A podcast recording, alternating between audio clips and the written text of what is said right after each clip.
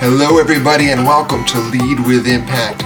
My name is Brian Rollo, and I'm so excited to have you here today with me. I'm going to talk about something a little different today than I had scheduled.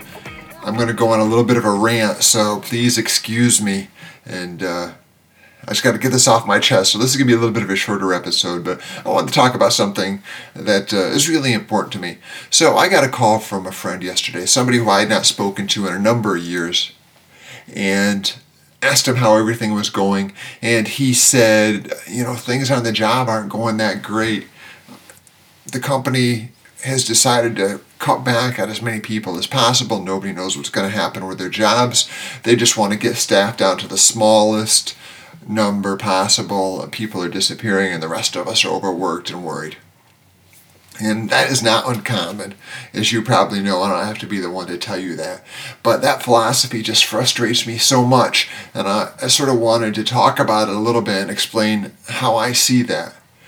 So I understand, first of all, the importance of being profitable and that a company literally has to look at that balance sheet and make decisions.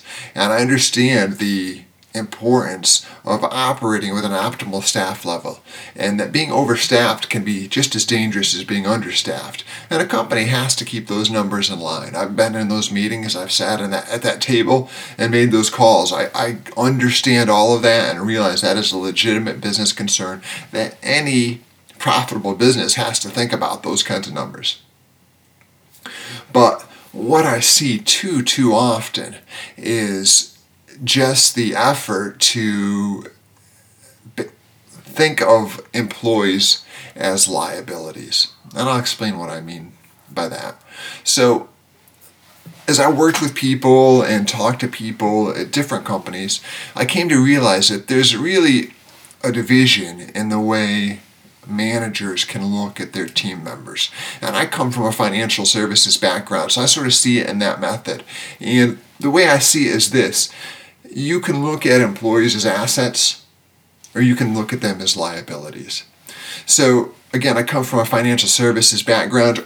We have an accounting team that sits there every night, and every night they have to go through and look at all the assets that the business has. And they invest a little here and a little there, and they have to make sure everything is balanced in the best financial interest of the company. And they treasure those assets. They watch them like a hawk, and they do everything they can to make sure those assets provide a return.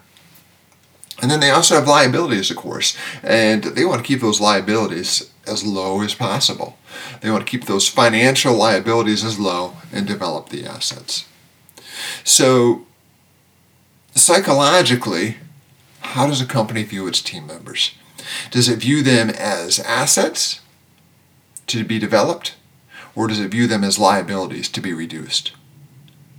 Because if you see them as assets, you're going to do everything you can to develop those people. You realize, like any asset, the more you invest in it, the more you get back.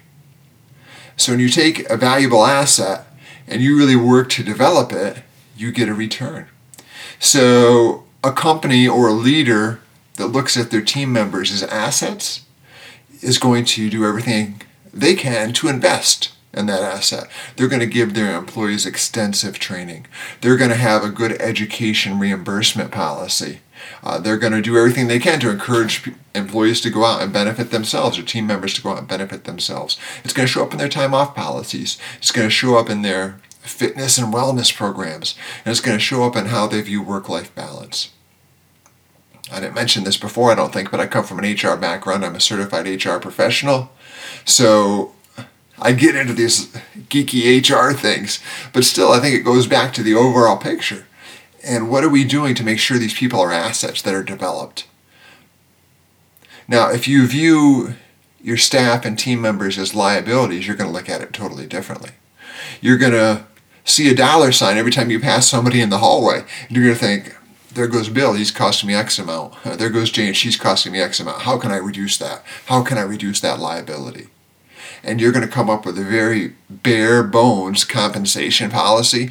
You, and it's going to go beyond that. It's going to go in how you treat people. It's, again, it's going to show up in things like time off policies. It's going to show up show up in how you educate them and how you encourage them to go educate themselves.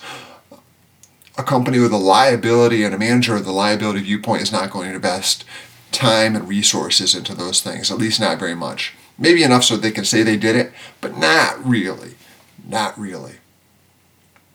And I compare it to, you know, shopping at Walmart and expecting to get Saks Fifth Avenue results. No offense to Walmart, but those are two different companies. And if you go to Walmart, you, you got to know what you're going to get. You're not going to get Saks Fifth Avenue results going to Walmart. You're just not going to do it. Two different things. So don't think that you can talk down staff and try to keep staff as little as possible and keep them as unhappy as possible, just enough that they, so that they will show up, or keep them happy just enough so they'll show up but be miserable otherwise, and expect great results. It's not going to happen. If you want that liability mindset, if you want that discount mindset when it comes to your employees, that's the kind of results you're going to get. And it becomes a race to the bottom. It becomes a race to see who can reduce the most. Like this company that my friend works for. They see everybody else doing it, so we got to do it. Everybody else is cutting staff, so we have to cut staff. We got to get that number down as low as possible. And what happens? You're going to sacrifice things. And unless you can be the lowest, it's a failing strategy in the end. Because when you do that, you're going to sacrifice customer service, you're going to sacrifice engagement.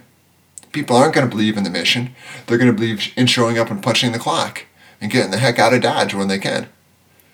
And you're going to sacrifice your best employees because your best employees and your best team members always have options. If they're great, they've got options and they'll go find someplace better. So, the biggest measure of this kind of mindset is going to be your attrition rate how many employees are leaving, what's your turnover. That's going to tell you really quickly as to how the employees, how the staff, how the team members feel about how they're treated there.